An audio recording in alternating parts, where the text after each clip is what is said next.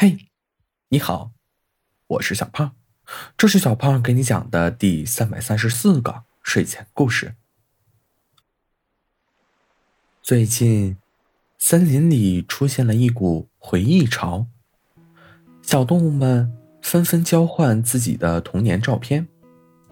小兔子也在家翻箱倒柜，想找到自己小时候的照片。奇怪。明明上个月还拿出来给小狐狸看了，怎么就找不到了呢？小兔子在脑海里搜寻自己到底把照片藏在哪儿了的记忆。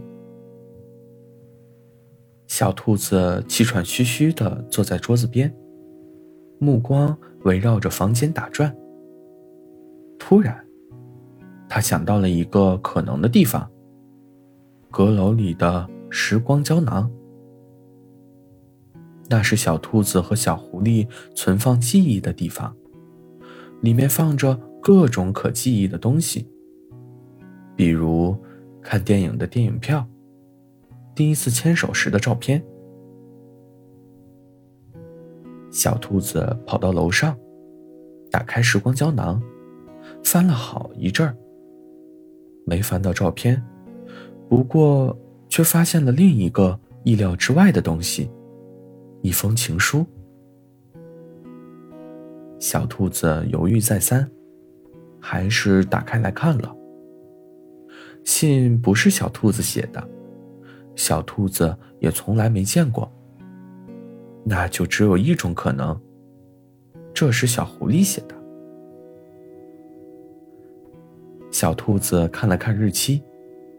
落款时间是三年前，可那时候，小兔子还不认识小狐狸呀。这下，小兔子把老照片什么的全都忘记了，一心只想着小狐狸这封情书到底是给谁的。所以，当小狐狸回来的时候，看到的就是这样一幅画面。家里的东西乱七八糟，小兔子裹着毯子，坐在沙发上，气鼓鼓的脸泛着红。小狐狸一时间不知道发生了什么，便问道：“怎么了？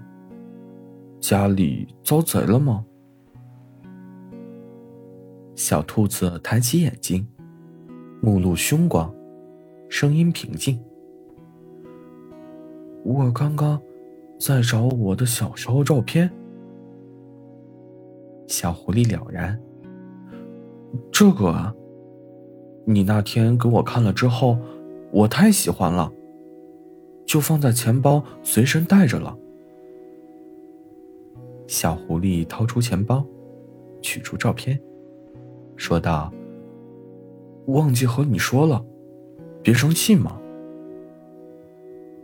说着，小狐狸想抱住小兔子，小兔子却一把推开，说道：“我还发现了一个不属于我俩共同的东西，出现在时光胶囊里。”小兔子放慢语调，小狐狸思索了一下，然后一拍脑袋：“哎呀！”还是被你发现了。小兔子一听，果然，这小狐狸不老实。小兔子双手抱在胸前，你果然不老实啊！被我发现了，你还想说什么？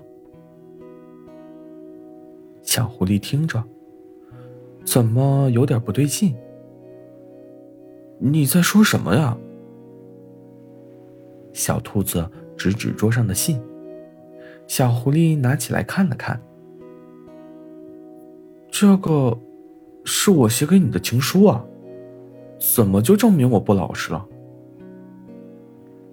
写信的日期是三年前，那时候我还不认识你呢。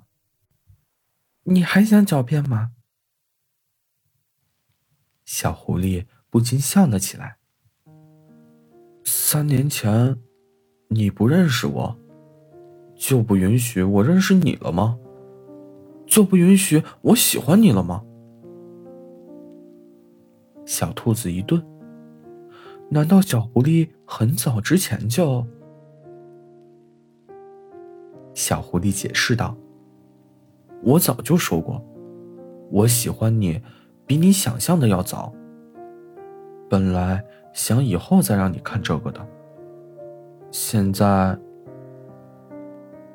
小兔子赶忙收起，摆手：“我我什么都没看到。”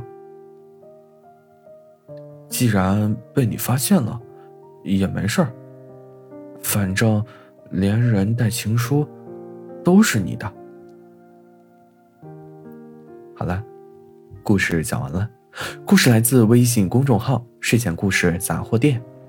我们下次再见，晚安。